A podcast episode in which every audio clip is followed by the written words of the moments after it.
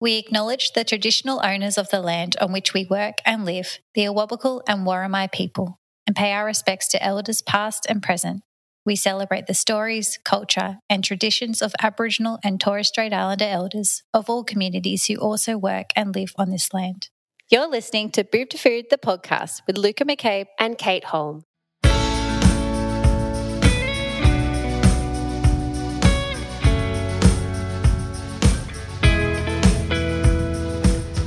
There is so much noise in the parenting space. And we don't mean the tantruming toddler.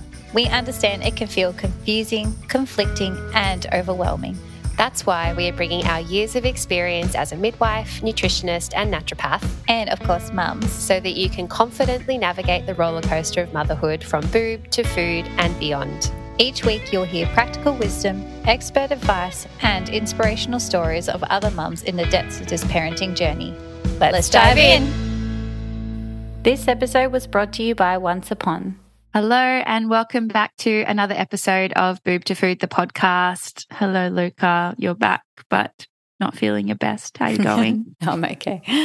I'm good. I think, I don't know what's wrong with me. I think I have COVID, maybe mm. again for the third time.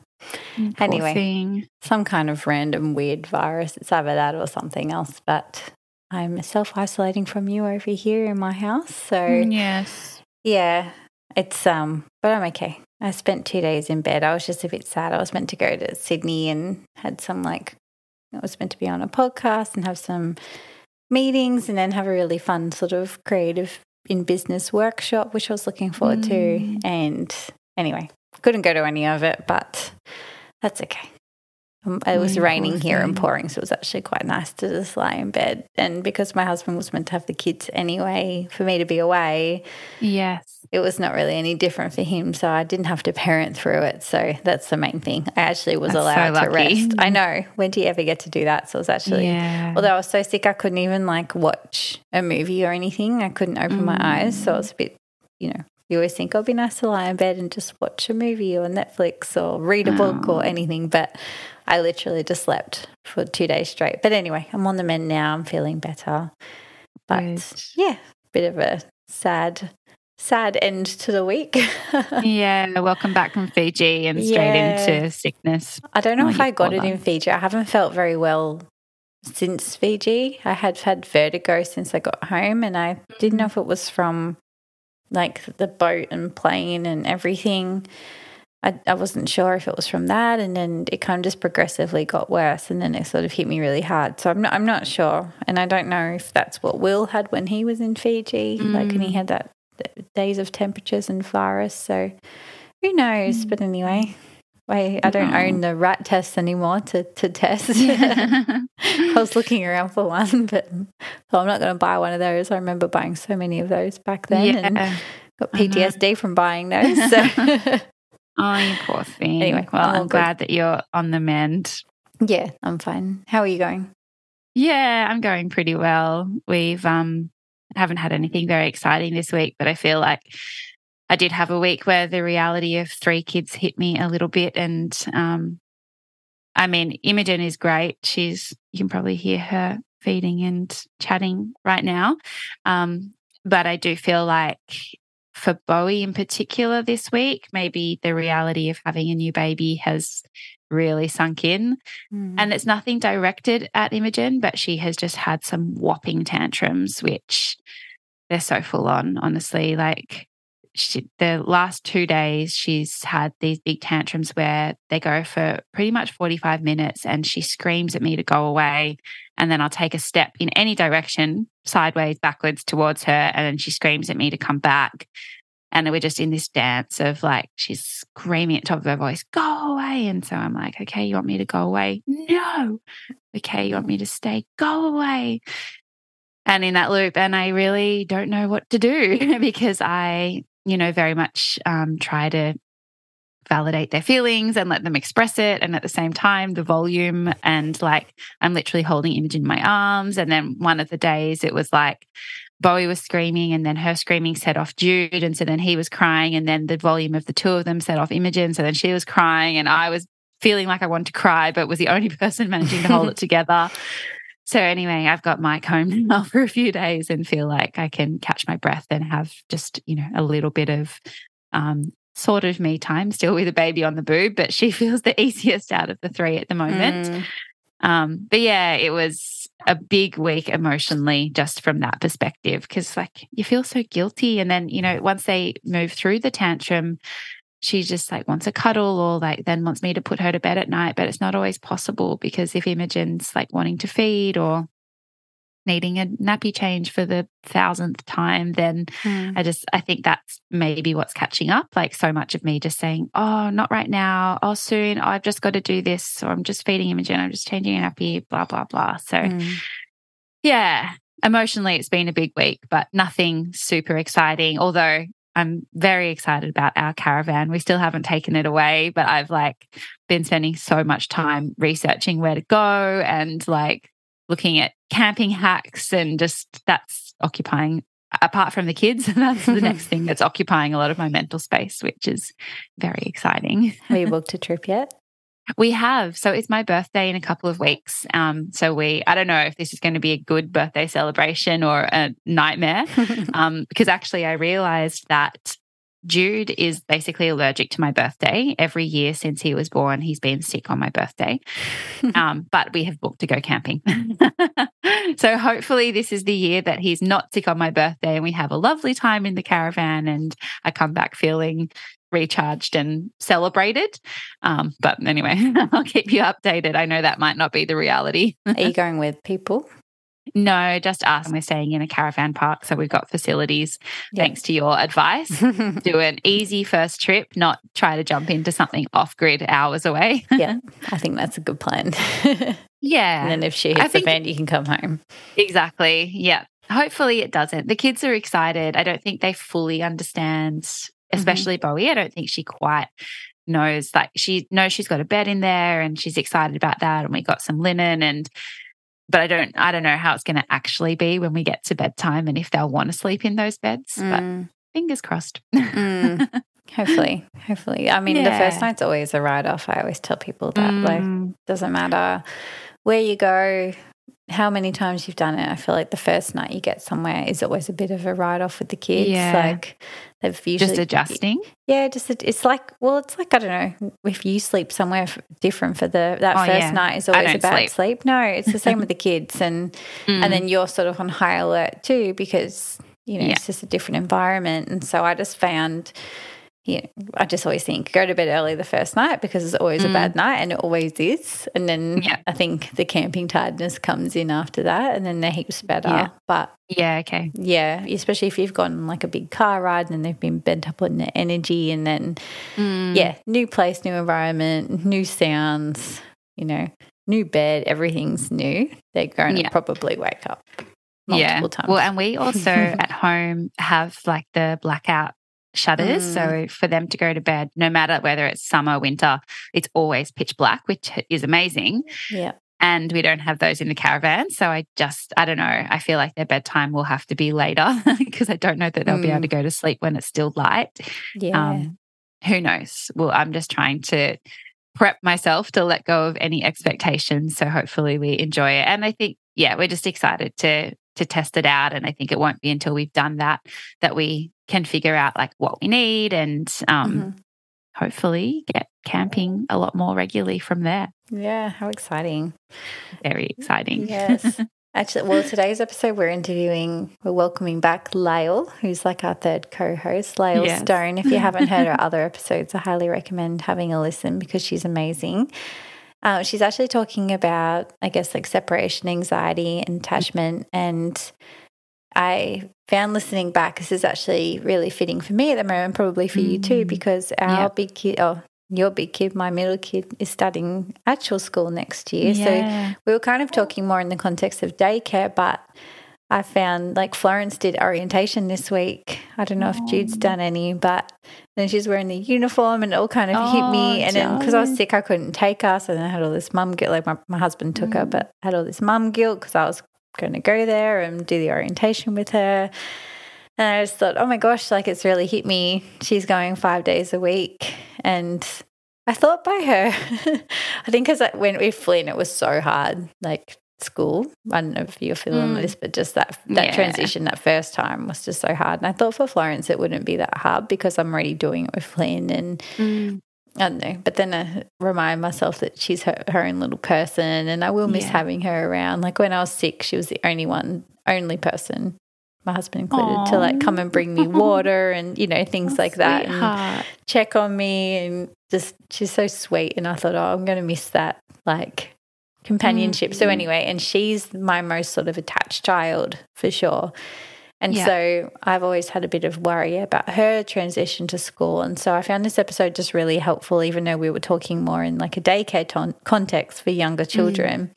I think the tips are still really relevant for us Yeah. at any stage when we're starting to leave our little ones. So, yeah, I found it a really helpful episode and I always love listening to Lael's advice. Yeah. So, hopefully, you all love this episode. Welcome back to the podcast, beautiful Lael. You're like our honorary third co host. I think this is episode number three that we've done with you, and we just feel so fortunate to have you back again. And today we're going to be speaking all things about separation anxiety and separating from our children. But just in case anyone's missed your previous episodes, could you just give us a little recap of, of all of the amazing things that you do and, and who you are? Thank you. Well, I um I've been working with families for about 20 years now. I worked in birth for a really long time as a childbirth educator and a doula and worked a lot with postnatal trauma, uh, particularly with families that have had tricky birth experiences. Uh, I worked as an aware parenting instructor for a long time, so working one-on-one with families and running workshops and groups. Uh, I then moved into working with teenagers for about five years, teaching pleasure-based sex education to teens in secondary schools all over Victoria. Uh, three years ago, I opened my own school, uh, Beautiful Woodline Primary, which is based all on emotional awareness and a trauma informed school. So, a beautiful farm school just out of Geelong in Victoria, which is all around helping children, you know, really stay connected to who they are. We really focus on choice and autonomy, non punitive discipline. Uh, we're all about helping children recognize how they learn best and facilitating that. So we've quite a beautiful, magical creation of our of our school. Uh, I'm also a speaker, so I travel around Australia a lot. I work with the Resilience Project, and I also do a lot of speaking uh, for educators and also just people around how we can understand children better and being more trauma informed, and also how we can know our stories more as adults. Uh, I'm an author, so I wrote a book last year, Raising Resilient and Compassionate Children with Marion Rose, and I'm currently writing my second book or struggling to write my second book at the moment. And I'm also, most importantly, I'm a mama to three beautiful children. So I have a 23 year old son, a 20 year old daughter, and a 15 year old daughter. Wow. Amazing. It's I'm surprised you remember all that every Yeah. time. it's a very full bio. You've done is. so much and all That's such probably amazing just offerings. like the tip of the iceberg Yes. as well. I'm sure there's so many other things you I could go into. I was doing a um a talk on Wednesday um at this beautiful women's leadership conference. It was amazing. It was like 250 women and people coming up to me and they were chatting and my sister-in-law was there and my mum was like, So what do you do? And I said a few things and I looked at my sister-in-law and said, What else do I do? I can't even remember. and I was like, There's too many balls in the air at the moment. I don't know. I do things. I do lots of things. I seem to be Yeah. busy. Well, Yeah, You're amazing. And we're so glad to speak to you about this today because, Mm. yeah, leaving our children is such a big topic for so many of us. And I just, we just basically want to, I don't know, get your brain and just say, what do we do and how do we cope with it? Because it's inevitable that we're going to have to leave our children at some stage, whether that be in daycare or whether that be a caregiver or if we return to work or if we mm. just want some time to ourselves. And obviously, you know, there's can be some big emotions that come up for our little ones around all of that. And so, yeah, we just wanted to pick your brain about this today because obviously we want to raise beautiful children who are really secure and who, you know, we we don't want any trauma or anything like that, but also for ourselves and our own Mm. mum guilt and, and leaving them. So that's what we wanted to talk to you about today. Yeah, beautiful. Look, I I, I want to start by just saying um, that I hold a lot of compassion. Let, us hold a container of compassion for this mm. conversation because mm. it can feel really big for a lot of people. Because I know after working with families for a really long time, you know, there's plenty of people that have to put their kids in care and don't want to, you know, Yeah. would rather stay at home with their children, but they have to because they've got to work. There's some parents that put their kids in care because they need a break and mm. and that's the only break they get and and and you know that's a real gift for them and there's some parents who don't use care and choose not to there's other people that are really fortunate to maybe have grandparents around to care mm. for their little ones or a partner who can stay at home there are so many different scenarios and there is no right or wrong and i always come back to this is that we are all doing the best job we know how Mm-hmm. And, you know, when I was thinking about this topic this morning, you know, in an ideal world, uh, you know, our systems and how we care for young families would be really different. So we would have more support so that people don't feel the pressure to have to work and not be able to look after their kids if they want to. You know, I think there's a lot that is to be said around how we look after the family unit in our mm. culture and our society. So I just really wanted to say that uh, I know everyone's doing the best job they know how, and sometimes putting our kids in care is not what, what people want to do. Other times it can, it's amazing, you know, because they're like, hey, I just need for my own mental health and sanity to have a break. So I just want to say that you know we there are many many different places we can sit on this um, on this spectrum here around this topic, and I invite everyone to have deep compassion for mm. their own stories and for everyone else as we uh, as we journey with it. Yeah, absolutely.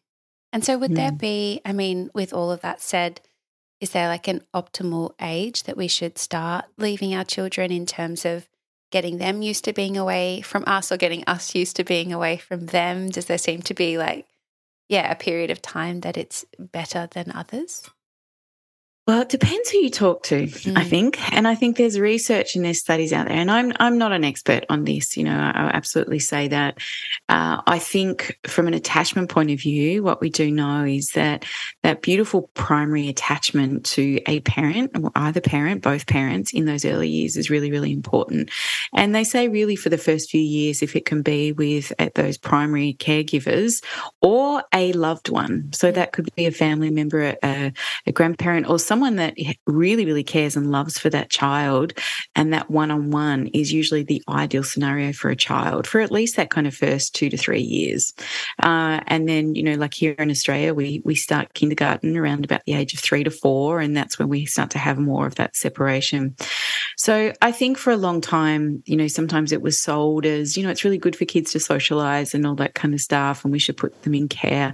But I think a lot of the research does come back to that ideally having you know, one adult, one child, or one adult and two children, you know, and having that kind of primary care relationship is is ideal for children and attachment. So that's that's kind of what a lot of the research says. Now, again, I know that that is not ideal for a lot of people because of life and circumstances and all those kind of things. So I think the thing is that um, every child is different. I think we have to remember that as well. And ideally, we, you know, we want children to form really close attachments to their their caregivers because we know that that that sets up that beautiful safety and emotional safety. But they also are able to uh, set up attachment relationships with other adults as well. And that can be family, as we said, or it can be a, you know, daycare worker, or it can be someone that's caring for them. But the whole idea, I think, around it is making sure that that uh, relationship and that attachment is secure and it is also really safe for the child. So it's going to look different at different ages, you know, and I think it's, um, you know, ideally we look at for the first few years where so much forming is happening for a child and they're learning a whole lot that if we can have you know more of that smaller network with that caring then that that is kind of ideal mm. And I'll say again, and sometimes that is not actually what mm. happens, you know, and that we need to um, we need to work and earn money, and we need to look after other children or other commitments and all those kind of things. So we're all doing the best we can. Mm. But in saying that, I think there are so many things we can do to help children feel secure in our love and our attachment. Uh, you know, I know a lot of parents that I've worked with over the years that maybe are at home with their kids all the time, but because they're not meeting their own needs as mm. an adult and they're not taking care of themselves, you know, a lot of the time they're with their children and they're pretty they're really disconnected and they're actually not even present with their children. So I think it's an important thing to know. It's not so much about the time that we spend with our kids, but it's about our presence and our connection with them. Sometimes half an hour of real presence and connection is better than four hours where you're on your phone the whole time mm. or you're mm. checked out or you're, you know, you, are sitting in your own stuff because you actually haven't met your needs as well. So mm. I think there's a balance balance amongst all of it. And it looks different for every family. And I think that that's what's really important is that there's no judgment around it because we, we're all doing what we need to. I mean, I mm-hmm. remember when I became a mum, you know, I was 25 and I had my son, I had no friends that had kids. And I was in this battle constantly of, um, I love him and want to protect him, but I was also like, I just need him to be away from me because I'm mm. trying to mm. figure out who I am. And I was running a business at the same time. And it was this really hard push pull between wanting to be with him and um, take care of him and also just wanting to be me because I was mm. still really struggling trying to figure out who I was as a mum. And that was really, really confusing in the early days of I know my job is meant to, you know, be here and be his mum and love it, but I wasn't loving it because I wasn't meeting my needs and I wasn't taking care of myself. And so there was a part of me that actually wanted space and distance from him. Mm. And then, of course, then you can bring up the whole story of feeling guilty because you feel like that, which doesn't serve anybody. Yeah. And really, if I look back, I think 25 year old me needed someone to sit down and say, Hey, how you're feeling is really normal. And we need to take care of you so that you are able then to turn up for your son in the way you want. Mm, so interesting. That theme has come up in so many episodes, like not even, you know, relating to this topic. We spoke recently to Dr. Billy Garvey and it was about technology, but we had the same sort of thing. It's not about necessarily, you know, the amount of time like not on the screens. It's the like the the strength of that connection and how you spend that time. And um, same with working, like Luka and I have both said how we love the work that we do. And um, at the same time, it really pulls on your heartstrings when you're like, oh, I mm. want this for me. And it's also providing for the family and, you know, hopefully being like a good role model and all of those sorts of things. And my children are sad that I'm not here and we're missing each other. And it's like, mm. I just feel like that's parenthood, right? kind of in this and it's, and it's a mum guilt that just comes mm-hmm. up in every avenue of motherhood. It's yeah. it creeps in everywhere. It doesn't matter what you do, you'll have mum guilt for being mm. with them full time, but not being present like you mentioned and mm. and feeling resentful that you're with them and tapped out and then you have mum guilt for giving yourself the time you know, even though you might be a more present mother, you can get that mum guilt again. And it's like just this, mm. it just seems to creep in yeah. everywhere. You can't get rid of it. And I think, I look, you know, a lot of the stuff around guilt too is, I think we we have this society expectation mm. that we put on ourselves or mm. what it mm. should look like. And I think that filters into a lot of our guilt. And I often say to mm. women, if you didn't care what anyone thought, you know, and we could kind of block out all the narrative that's out there that's often made to make women feel really bad about themselves, mm. then we would come back to what would feel good for you and what would serve you. Well, maybe going to work a day or two a week would really fill you up and feel amazing. And that actually serves you to come back and be a present parent. You know, that is a really good good option and scenario mm. there. Equally, maybe if it's, you know, in an ideal world, you would love to just be with your children and, and not have to do that. You know, like I think there is, there's so much that we put on ourselves around this expectation of getting it right. Mm. And I, I really invite people to say, we've got to put the guilt down mm. because we're doing the best we can. And if you come back to some basics of when you are with your children, try and be as present as you can, you know, meet them emotionally, look after your own needs. You know, when we meet some of those foundation things, then you are winning. You know, mm. you are doing an amazing job. There is no perfect in parenting. You know, there's no box that you tick. If you do all these things right, then your children are going to grow up to be okay. Your kids are going to have stuff. Like we're, mm. we all mm. have stuff, right? Mm. They're human and we have to have stuff. But if we can do the best job that we can around that beautiful connection and, and, um, presence and all those kind of things, then we're doing really, really well. And, mm. and, you know, when we're talking about being away from our kids, you know, what we do before and what we do after around that time of being separated is really important. So, you know, one of the things I say is that when we know, and we're talking about little people here, maybe under the age of three or four, or even five, um, when we do have to have separation from the day for the day, then it's really important that we get some kind of connection time before we separate. And that could literally be 10 minutes of playing blocks on the floor. It could be 15 minutes of having a wrestle and a rumble on the bed and giggle to really build that beautiful connection and love so that your child's feeling you. So often when we do have to separate from the day, you know, usually it's the morning when we're doing mm. that morning hustle and mm. we're trying to pack lunch boxes and do all the things and get everyone ready. And so often we, we don't have the opportunity to really connect in with our kiddos. And so that can actually make it really, really hard for them to separate because they actually haven't felt us yet. Mm. So one of the things I used to do when my children were little, particularly when they were going to kinder, like a three or four year old kinder, is my husband and I'd be like, right, I'll get all the this bit ready. You need to go have some connection time with them in the morning. And that could literally be 10 or 15 minutes of giggling and laughing while they're getting dressed or just presence to kind of fill up their cup so that they felt that there was that connection there before they kind of then went off to the day, you know, or they were with somebody else. And then equally on the other end of the day, when you pick them up, understanding that they need to reconnect with you again. So coming home and creating space where even for 20 minutes or half an hour, you get to play and you laugh and, you know, you touch each other's bodies. That sounded really wrong. You wrestle you, you, you know, you, you cuddle, you hold, they need to feel you, right? Yeah. So, you know, one of the things that we always used to do when my kids were little, we'd come home and we'd rumble, which is we'd come home and we'd have a pillow fight and we'd wrestle and they'd jump all over me. And it's like they needed to feel me again. And, and I needed to feel those little bodies for us to connect. And then often, you know, whatever had happened throughout the day might mm. come out in that beautiful you know, wrestle rumble that we're doing together of reconnection.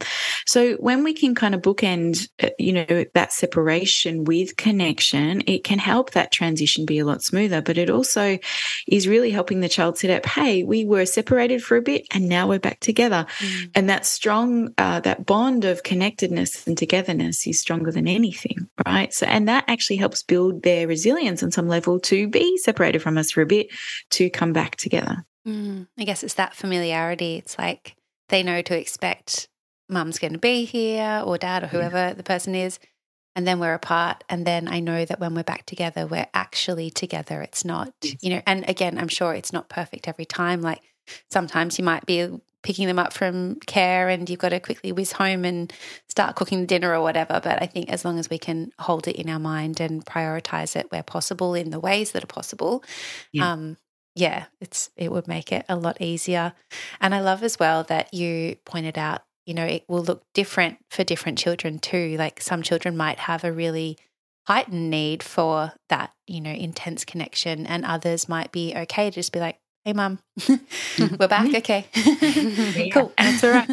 I, I remember thinking, you know, my youngest used to call me out on this a lot, especially when she was in kinder in the early years of school is I made a point of actually not answering my phone or having a phone call when I'm when I reconnected with her mm. for a good hour because she'd get really angry if the phone rang and I'd answered it because you could feel her being like, "But I haven't mm. seen you mm. all day and I need mm. you," and and I made a point of of just observing if I could just be present for her and with her for that first half an hour or an hour with reconnection. So I wouldn't kind of go and do jobs and I wouldn't answer my phone, but I would just be present with her.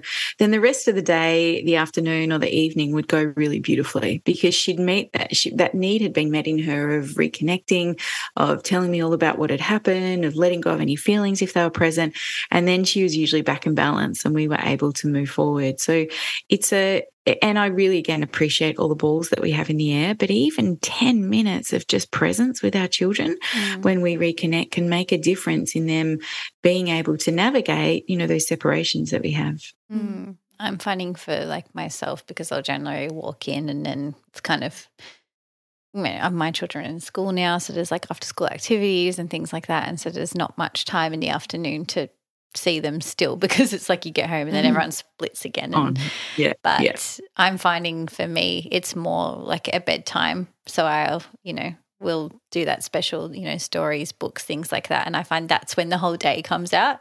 I don't know if it's my oldest son just trying to put off bedtime, um, but it's when all his deep feelings come out and he'll chat. And but it's so beautiful. I'm also mm. so tired because then it's like nine o'clock at night, and I'm like, okay, I'm really ready to wrap this up. but I love that it's the time that we get to chat, and he like sits there and waits for me and looks forward to it, Aww. and it's just it's so beautiful. But yeah, it's just, and then whereas my younger ones, I can obviously do that earlier times of the day when, you know, they're at home different times and things like that. And so, yeah, it's a bit of a juggle when you've got three or more children mm. to yeah. to do that sort of individual one-on-one time. But even like you said, like I, we probably were only in there for 10, 15 minutes doing the books and stuff, but it feels like that 10, 15 minutes feels like a whole day of interactions in one. So I can Mm. totally attest to what you're saying. I think it's really important that we remember, you know, we there's so much pressure for us of getting parenting right, but actually what our children want at the end of the day is our presence. Mm. They want us to just be present, to see them, to listen to them, to tune into them. That is what creates that beautiful emotional safety and feeling seen for them. And when a child feels seen, then that creates that safety. They they have this sense within of that I am enough and this Mm. Person accepts me and deeply loves me. And so our presence is really, really important for our children. And it's tricky in this day and age because we've got a lot of balls in the air and we're often moving at a fast pace. And it's hard sometimes to be present when we're not present with ourselves. And, Mm. you know, if I could gift everybody anything, it would be let's all just slow down.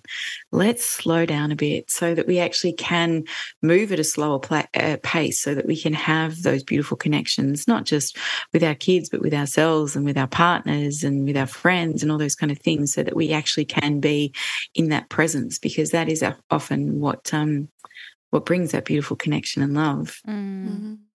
And so, for those that do need to use childcare or do need to leave their child, um, do you have any other tips apart from those amazing bookends that you were talking about on transitioning our child to, say, daycare or to leave with someone for the whole day Yeah. to make Yeah. that transition easier?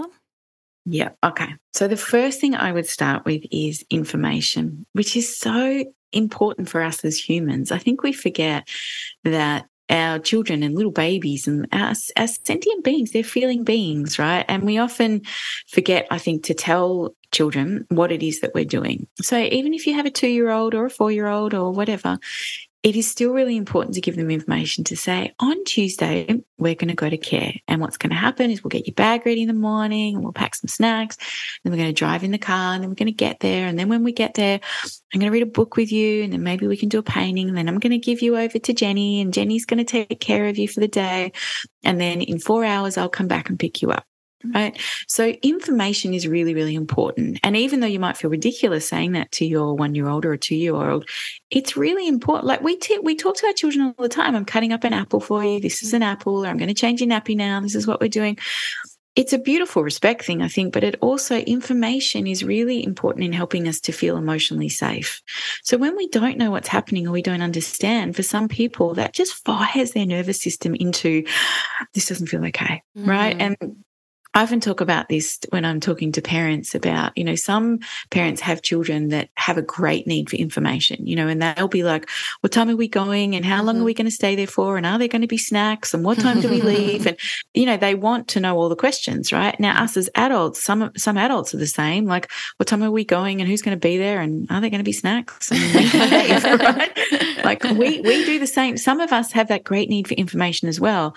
And when we get that information, it helps our nervous system go, okay, I can handle this. Mm. So the first thing I say is tell your children what's going to happen and who's going to be there and who's going to take care of them and how long they'll stay for and when you're going to pick them up, right? Now, then the second piece of that, depending on how old your child is and how verbal they are, you may get some pushback. Which is where I don't want to go to care and I, I don't like it. I want to be with you. And one of the things that we do, which is so well meaning, is we then jump into justifying why it's going to be okay. So we go, but it'll be fine because you'll get to play all Mm. day and Charlie's going to be there and Jenny will take good care of you. And we move into the justification of why it's fine instead of actually just listening to, ah, I hear you, mate. You don't want to go to get daycare. And that feels hard for you. Yep, tell me more. And really, what we're doing is we're holding a space for them to vent and say, It feels hard for me.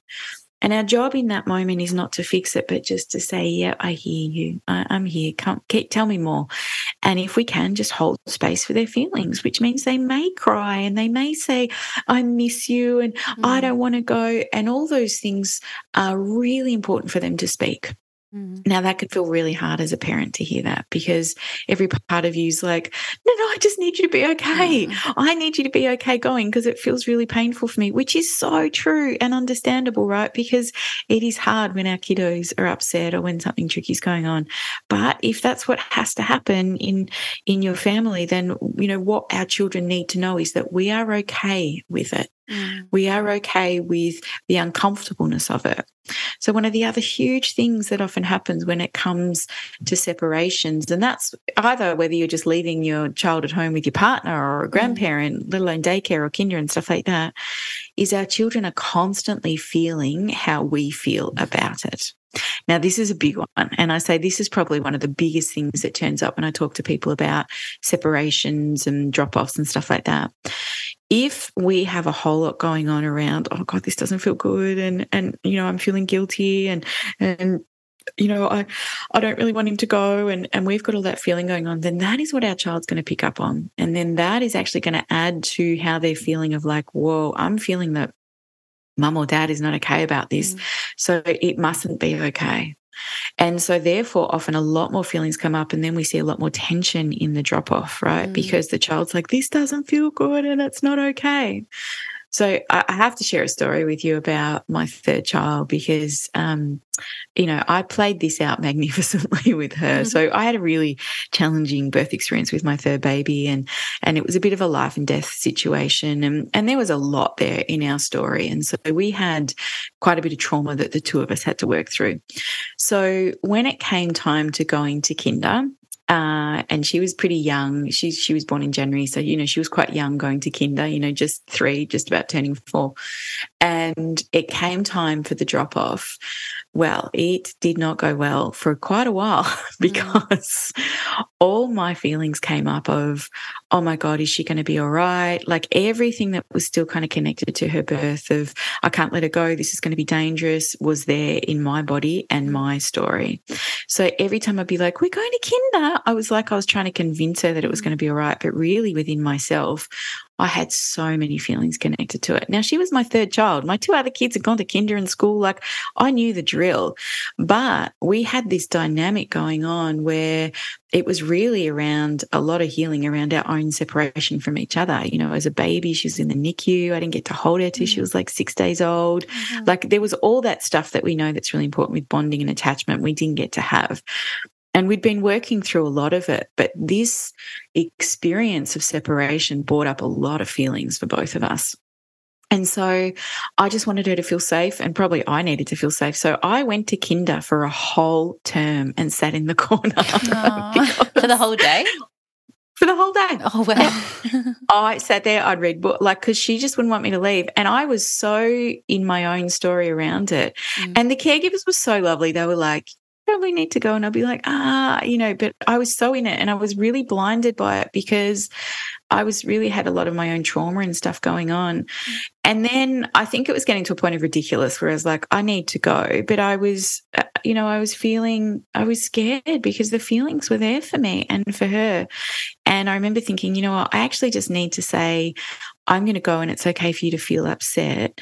And I also need to know that it's okay for me to feel upset. Mm. And, you know, she was at a beautiful kindergarten and the, and the carers were gorgeous. And I said, I just want you to hold her and let her cry. Like, don't try and fix her. Just let her be with her. So the day I was like, today, sweetie, I'm going to leave. And she went into the, no, go and and I was like I have to do this and so then um, you know I said goodbye and one of the carers just held her and then I walked into the coordinator's office and I kind of just sat on the floor of her room and just sobbed for like 20 minutes. And she just kind of held me. And I was like, this was bigger than just a kinder drop off. You know, mm-hmm. there was a mm-hmm. lot of stuff there.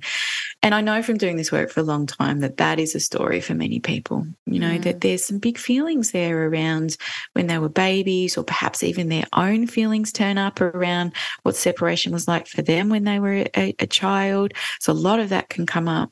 So I think it's really important as the parent that we tune into ourselves to go, how does this feel for me? And if there's some big feelings there, then go and talk to someone about it. Like, even if it's just a friend or a relative or someone, you know, talk about how scary it feels for you and have a cry and, and move your own feelings. Because if we don't, then our children are going to be picking up on ours.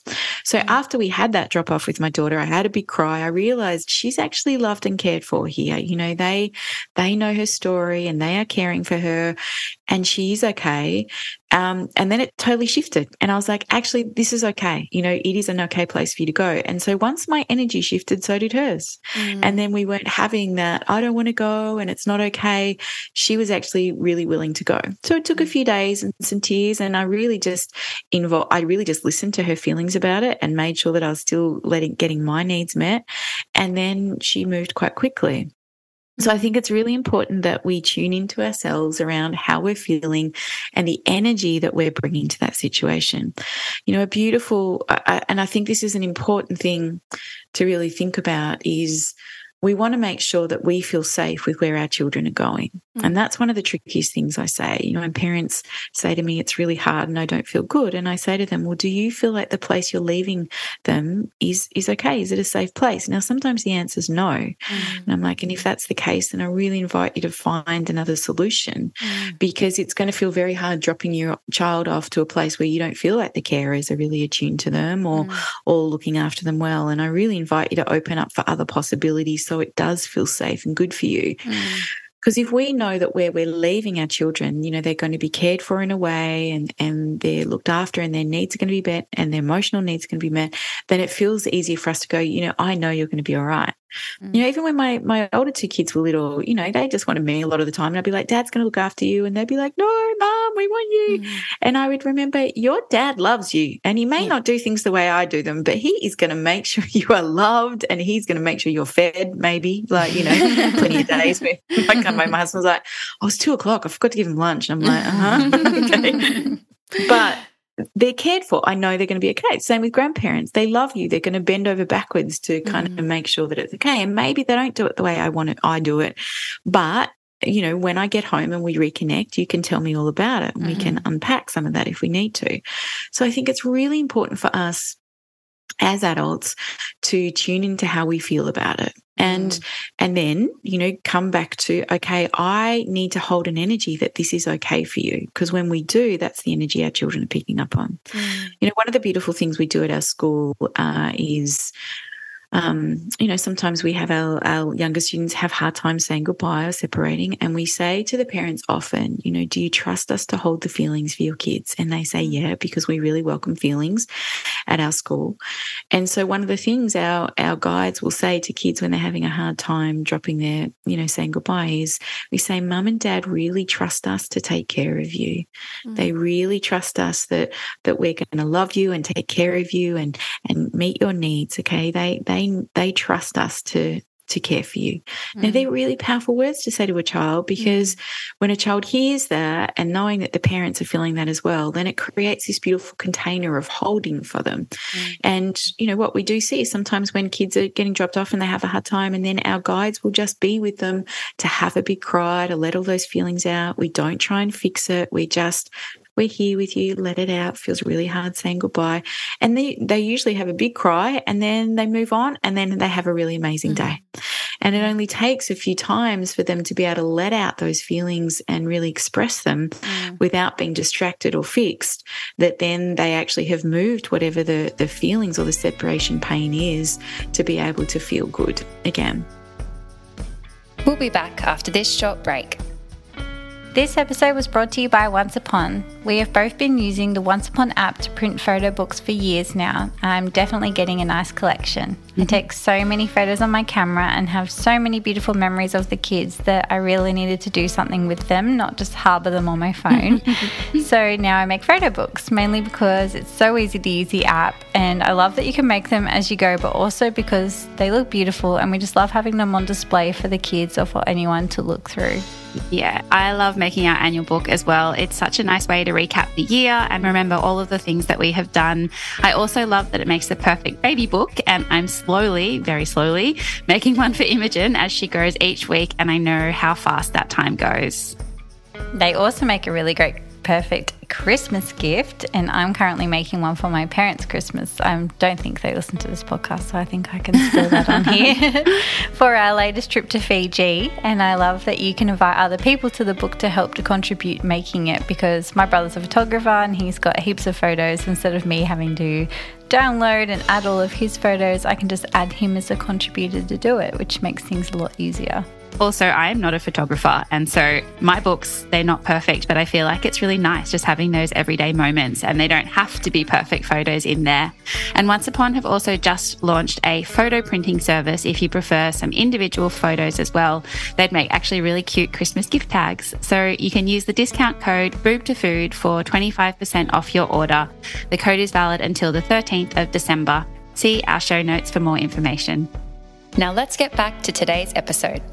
I guess that could be flipped around too, though. Like the you could say that, like, Mum, I trust mm. this person to look after you, instead of the daycare worker saying it, who might totally. not have that Absolutely. language repertoire. um, yeah, yeah. You could say it to them, like, I really yeah. trust Jenny, whatever her name is, to look after you. I really Absolutely. trust her, and then I guess it kind of feeds into our we're telling ourselves that too like i really trust this person yeah. but it's interesting yeah. you said about the intuition because i actually experienced that with my middle child it was after covid and we were looking into putting into a daycare and she was about two and a half and we went to this family daycare that was really recommended but i just didn't have a great feeling but i was like oh, it was really well recommended mm. like it'll be great anyway, she absolutely hate it. She wouldn't let me go. And it was really, really out of character for her because like she was a bit of a mummy's girl, but I thought she'd be okay. Um, mm. Um,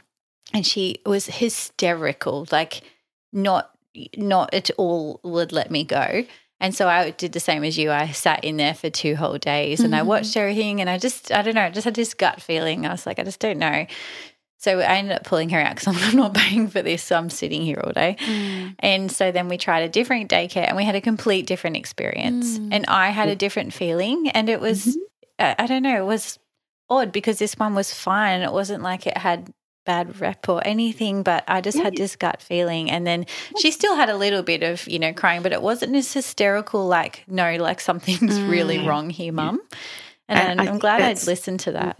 Yeah. Yeah, I think that's such good advice Luka, because I think our children know on some level sometimes what feels safe and what doesn't. And we have to trust our intuition mm. and our gut. And mm. I love that story because even though people are like, it's great, if it doesn't feel right for you, then that's what you've got to listen to. It's mm. so important that you have to listen to that. And we want our children to learn to trust their intuition as well around what feels okay and what doesn't. So I think it's vital that we really tune into does this feel like the right place for me? Mm. I mean, the other thing I say that's really important is that we have to let our children have the feelings, as I said before, around how they feel about daycare. So, you know, when you're saying at home, we're going to go to daycare tomorrow and this is going to happen and that's going to happen. And if there's protests, just listen to the protests and, and you're saying things like, I know it's really hard and I know it's hard, you know, not being with mummy all day and I'll be back to pick you up and you can tell me about it and just really listen to how it feels then when we also do the drop off, you know, if we can do some connection time in the morning, which can build that beautiful connection. Sometimes, you know, when my kids were little, we'd go, we'd get to daycare or kinder and I'd be like, okay, we're going to go in now. And they'd be like, no, I don't want to go in. And we'd sit in the car and I'd listen to their feelings for 10 or 15 mm. minutes and they'd get it all out and then they were ready to go in. So I was just holding space for them there. But one of the other things I think is really great, if we can, depending on the center or the place you're going, is that, you know, you, you do whatever you need to do for that connection. You read a book or you do a painting and then you say goodbye. And it's really important that you say goodbye. I, I don't mm. really agree with just sneaking out mm, because yeah. then children are often still on high alert and will often then be more attuned to are you going to leave now? You're going to leave mm. now? So we mm. need to say goodbye. And I know there's a reason why we don't want to say goodbye because it will upset them, but the feelings are okay. Mm. And I think it's important if we can get educators also to understand is that when um, a child is upset, it's not about, hey, let's go do this painting or let's do that. It's actually just being with them and, and let, giving them the opportunity to cry and let those feelings out. Because when we have the opportunity to let those feelings out, you know, then we are going to allow a child to come back into their center, into that balance place where they're then able to move on. When we don't let those feelings come out, they sit just simmering under the surface. Mm. And then when the next day happens, we have to do DECA, then the feelings come up again and again. Whereas if we can hold the space for the feelings to come out, and, you know, as a carer, and I know it's sometimes tricky when you're looking after lots of different kiddos, but if you can even just give five or 10 minutes of presence to say, hey, it's okay to cry and I'm here with you and you're safe, then you are building that beautiful connection of emotional safety with that child, letting them know, hey, I welcome your feelings, which again creates that sense of safety for a child that it's okay to be there. And also they're moving whatever feelings feel stuck for them. So I think it can be a great thing to um, say to the educators or the place where you are care, hey, I'm okay if they cry. And can you just hold space for them?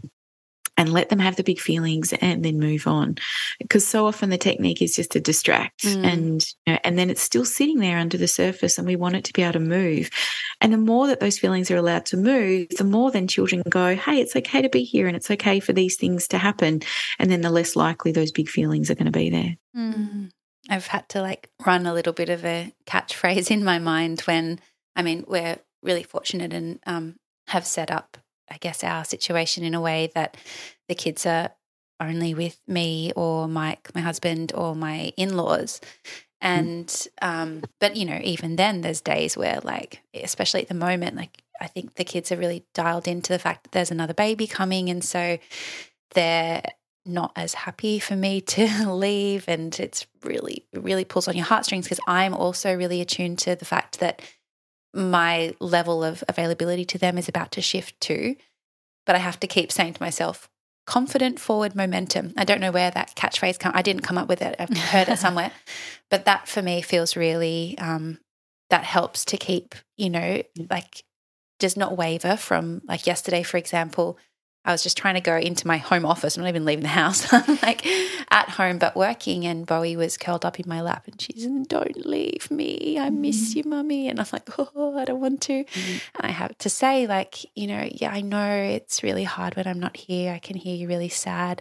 Mummy's going to go to work anyway. And just, you know, not be like, oh, well, maybe I'll I'll start work a bit later or maybe I'll finish early like I you know trying to appease that just being like I hear what you're saying and validating that that's real for you and this yeah. is what we have to do. And it's not always easy but i do think that over time it's sort of like on both sides quite affirming of what you're experiencing. And yeah it's um just like we want someone to validate how we're feeling about it they do too. And it's absolutely yeah not trying to be like oh well I'm I'm going to go to work, but why don't you go and do this? Like, and that distraction, or yeah, like you said, sneaking away, because inevitably the feelings will just explode out later. and I think I think we we need listening around it as adults. Mm. Like I think it's really important that that you know we just voice yeah it feels really hard mm. leaving them or it feels really tricky balancing this and and us having the opportunity to just vent and feel how we uh, feel around it is going to create more spaciousness for us to hold for them as mm. well you know one of the other things that can be so beautiful in helping our children navigate separations and um, is play and again mm. depending on the age of your child but when if you are starting you know to go to daycare or kinder and stuff like that playing daycares and kinders is mm. a great thing to do to help children process it so you play let's get your lunchbox ready and there's your bag and are you going and so and you play getting in the car and then we do this and then we say goodbye and what are you going to do or even better way to do it is you know children will often do the role reversal well mm. they'll be the kinder teacher or the the daycare worker and you have to go to kinder in school and there's beautiful ways that we can keep playing with that that help prepare children, but also they get to process what's happened throughout their day. So, really, to the lead up to schools and kinder for my kids, we would often play schools and kinders and and they would set up the game and tell me what to do. And part of that is all part of the process.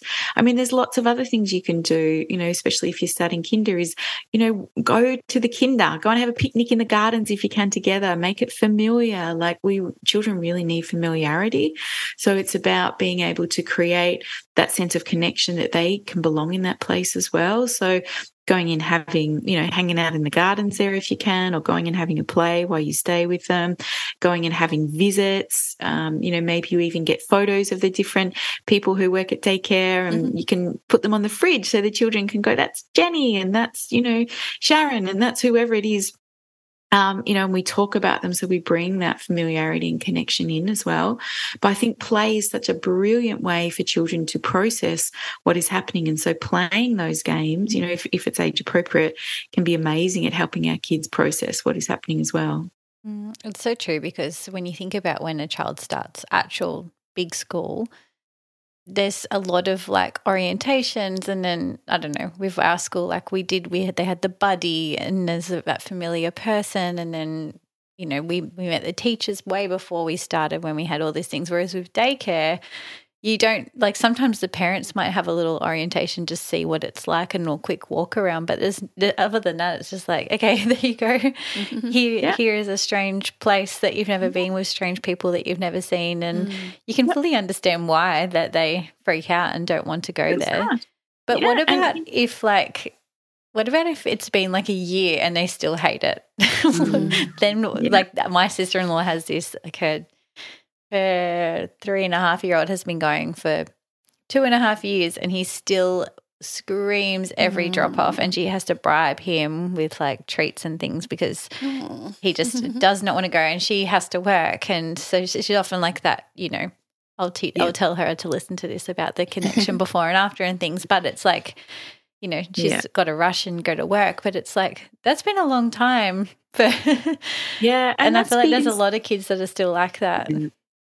I would say if that is what's still happening after a year, then there's something stuck there mm. for the mm. child. So they're not getting to the bottom of the feelings or, or it's being re triggered and reactivated. Mm-hmm. mm-hmm. That separation trauma or something that's going on. So in a situation like that, I would have to know probably a bit more of their story and mm. kind of unpack a few things because sometimes it can be bigger than just what's actually happening. Yeah. But I find when there's no change and shift happening, then it's there's usually a bit of a story that's lodged in there. Mm. And whether that is about what's going on for your sister, whether it's about um, her child, where there's just the feelings that aren't being released in a certain way, whether it's he's not really feeling safe in that environment, you know, mm. it's it's so tricky. I have so much compassion for it's, it's really, really hard situations like this because you say, I've got to go to work and I've got to do that. Mm. So, I mean, my suggestion would be like, she probably needs to have a session. I,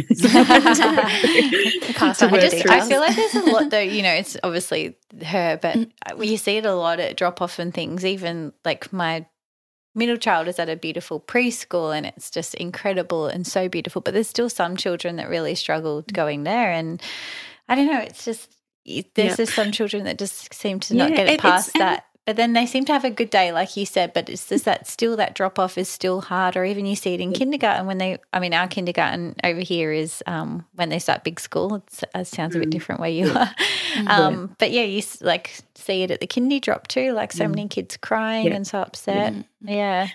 And I think, look, every child is different. So we have really mm. beautiful, sensitive children who, mm. you know, perhaps an environment like that where there's 20 kids and there's a lot of noise is really big for them and their nervous system and they mm. need quieter spaces. And that does feel really taxing on them. You know, there's, there's children like that that it feels big and perhaps smaller centers and more quiet spaces are, you know, more suitable for them. Mm. Uh, as, as I said before, sometimes our stories get a bit stuck. So particularly if we don't allow our kids to express their big feelings, it, each time we go back into that same space, the separation, the feelings rise up again. Mm. So I often usually invite parents, if you are having lots of struggles, to come back to doing at least two things to help as maintenance. So, like we talked about before, connection time, like special time. So, before you, you separate from the day, and then when you get home, like a good 20 minutes, a half an hour of rumbling or wrestling or power reversal games where they get to be in charge and they get to be the, the boss. And, and, you know, we go for lots of laughter and connection to help diffuse the stress that maybe have, have been created throughout the day. So really prioritizing connection time and that, you know, that connection time, whether it's every day or just every second day at least can build up enough connection and safety between the parent and the child so that the feelings that are sitting underneath can then come out. So the first thing I'd be really prioritizing connection time. And the second thing would be just being really curious about listening to their feelings. Because again the more we can kind of listen to our kids feelings and we've talked about this in our other podcasts so if people are wondering what do you mean listening to their feelings? We can go back and listen to the other ones. But um what I mean by that is that children have like an emotional backpack that they carry around. And when there's a lot of stress and tensions in there, then every time something feels big for them, like a separation or, you know, not getting the cup they want or their sister doing something, then often those feelings just come pouring out and it feels really big. And so separation and going to kinder and daycare and all those kind of things will be enough to kind of allow those feelings to come out. So the more we can help those feelings to come out at other times, the less likely they will come out when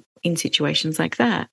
And, and, what I mean by that is just that when our kids do get upset or they're frustrated, that we don't try and shut it down and we don't distract them. We actually just hold space for their feelings and let it out.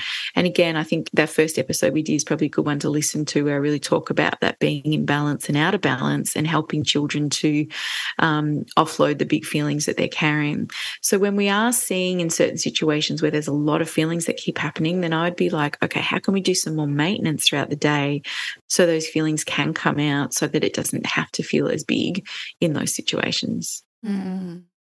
It's so big, isn't it? Though yeah. the constant, and I think like, yeah, knowing. I mean, I guess same for us as well. That backpack gets topped up again, so this isn't just a like one time thing. It's constantly having to, you know, create that space and knowing that there will be fluctuations in what triggers it and from one day to the next and just recognizing that. And I think, yeah, we'll definitely link your previous two episodes because we unpack that a lot more around, um, yeah, some of those signs to look out for when our kids are out of balance and how we can help to bring them back into balance. Um, would that be, I mean, is there anything else? Because I guess, like, ideally, we want to be raising kids who are feeling really secure and have that strong attachment to us, and then also feel confident to have that independence. Is mm. there anything else that we should be doing, or is, do you feel like that's kind of the crux of it? Mm. Well, I think it's it's really important. I think as adults that we are mindful about what we make things mean, and also what we what we're thinking, particularly mm. around our children, you know. So if sometimes our thoughts are, oh gosh, they're so sensitive and it's never going to work, mm. and why can't I just drop them off well, then we're often kind of putting that energy out there in a way that that our kids pick up on, and then that's kind of what we're looking for. We want to be able to see our children through a lens of they are amazing humans mm. who are learning how to be in the world. And some are definitely way more sensitive than others. And we want to see, I guess, the power and strength in them, even when sometimes we can't see it. And that's the energy that we want to bring to them a lot of the time. So we have to be mindful about our thinking. Mm. You know, I remember in those really tricky times with my daughter Tali going to kinder, every morning it was a kinder day, I'd wake up and I'd have this dread and I'd be like, oh God, how's this going to go? And and my thinking was really, and this is hard, and why can't she just go? And and and really it was both our pain connected together, which I wasn't really ready to look at. But it was it was big and i realized my energy was affecting it a lot and so I think we need to be really mindful about that. And that's why, again, I say if there's big feelings for you there as a parent, go and talk to someone about it, get all your feelings out or journal it, or just so that you can come back with a lot more spaciousness to hold for them. Mm because you know look our kids are, are, meant to go out into the world and figure out who the world is right? Mm. and what helps them do that well is when they have a really beautiful secure connection with us. So they know that we accept all of them you know the messy bits of them and also the awesome bits of them. We are attuned to them so we can see when they're off balance and and what they might need and we can bring that playfulness so we can bring that beautiful holding and boundaries to them. That brings that safety. So the more we are wanting to invite our children to be who they need to be and also to be able to step out into the world, we have to make sure we prioritize the connection first.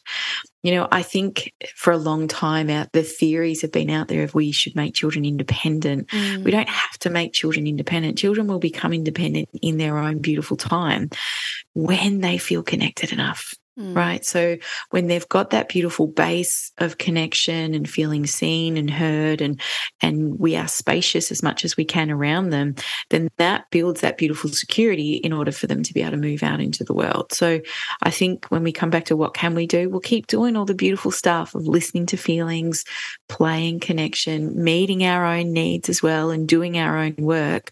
The more that we can actually do that, the more we're setting up that foundation for them to be able to be out in the world. It's probably important to to know not to compare your child, child mm. to other children because you know I've got three children. I've got Will and Flynn, my two boys, are very independent, very happy to go with anyone.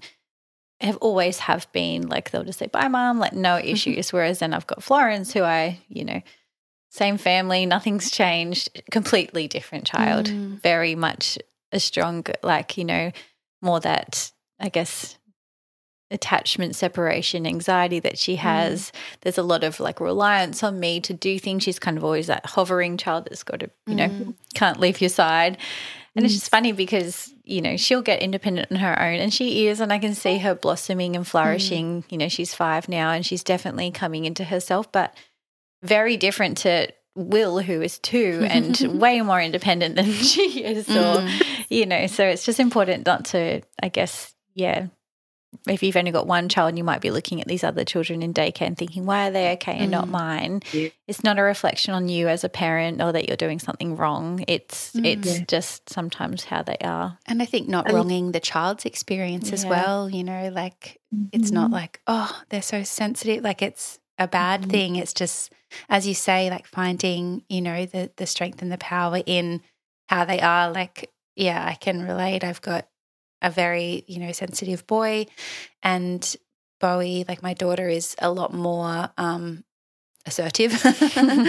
She's still very sensitive and very attached, but I can already see there's those inherent differences. And we parented very, I mean, I would think the same way, but I think there's probably things that I've processed in the time of being a parent at all that would be then different in their experience of me but it's just like yeah supporting the child in front of you and and not wronging yourself and not wronging them for their experience and i think yeah there's just there's no one right answer you've just got to come back to all the Mm. I love- feelings That's it. I love those reflections. And and if I give you the version of that, like for exact what you're saying, Luka, was is my middle daughter as well. Like Mhm. super sensitive, really slow to warm. Like if we ever went to a party, she'd just be behind my legs for most of the party until the last five minutes, right? Yeah. And she's a deeply feeling, beautiful, empathetic, compassionate human that, you know, has to do it in her own time. Now she's 20 now. Mm, And what I've learned over those years is that she will do it when she is ready. Mm. And so all the jobs she's gotten or whatever she's chosen to study, there's no point in me like, come on, let's, you know, do this. And she will do it when she's ready. And when she's ready, she flies. And she mm, has been the most magnificent teacher for me to trust her timing, mm, to really trust her timing. She does it when it feels right for her. And and exactly I have the older and the younger one are like action out there, off we go, you know, whereas she's needed to do it in her own time. And that has been beautiful to witness and really trust her journey within it. And I think what you're both saying is so beautiful. We have to parent the child in front of us, you know, because they've got their own beautiful, unique gifts and stories. And and just because it looks one way for one, you know, it might not be the other uh, for the other. And we need to be able to meet that where we can Mm. and own our feelings around it. I mean, there's Mm. plenty of times when Indy was younger and I'd be like, come on, like, can't we just, you know, like, and then I'd be like, okay, I've got to go slow.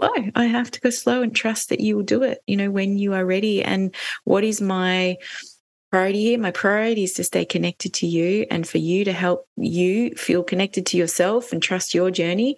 And the more that I can do that, then the more you're going to flourish. And so I think it's a beautiful, sometimes those children are just the most magnificent teachers for us. They're Mm. just, they're so wise in their knowing of who they are. Mm. And they definitely teach us to slow down, which is what Mhm. you were saying you wanted to tell everyone to do. So it um might mean you're late to work quite a lot, but that is tricky, isn't it? Yeah. It is I mean, that, that's a whole other thing. You know, the pressure of getting to places on time doesn't really work with parenting. Yeah. And especially on children, it's really tricky. And that's often where the stress comes up for sure. So, Mm. again, in an ideal world, we'd have this like little window for parents who have to drop off kids at kinder and daycare and school Yeah. where there's like a half an hour, hour buffer. Oh, wouldn't that be nice? Oh my gosh, I'm late every day. I've just given up. I'm like the late person, and even you know when I type, um, like I don't know if I type a text message to someone, I, I'll say sorry for the late reply, and it auto corrects to Kate. I'm like, that's actually quite fitting. The Kate replied, yes. well, I laugh because we are legitimately late to school every single day, every day. And my husband's like, "Why are you always late?" And I said, "Well." It's either me be so stressed and mm. angry and yelling at the kids all morning, or I'm 20 minutes late and everyone is there on time. Oh, sorry, not on time. Everyone arrives like happy yeah. and mm-hmm. connected mm, yeah. and has a nice day. And uh, to me, that's more important. Yeah. I don't know what the school thinks, but I'm like, surely they just miss roll call. I remember having uh, when my daughter was in prep or something, and there was a teacher, and she didn't have children or anything, and she was young and she was really enthusiastic. And I remember her doing a talk to all the parents, and she's going, "It's just as easy." Easy to turn up to school on time as it is to turn up late. And I was like, no, it's not. And you don't have kids.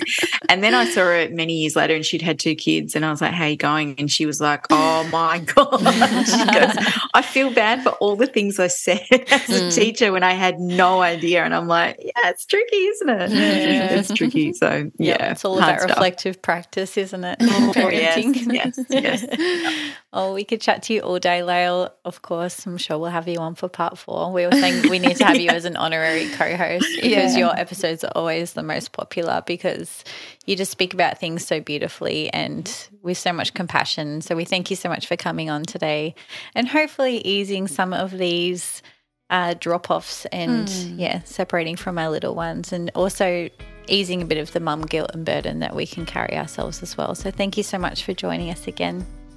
My pleasure. I love chatting to you ladies. So thanks for having me. Thanks.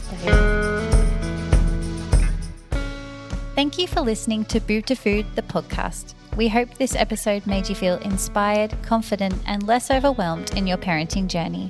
Head to the show notes for all the resources mentioned on today's episode. And if you loved this podcast, please remember to subscribe, rate, and review. See you next week. Bye.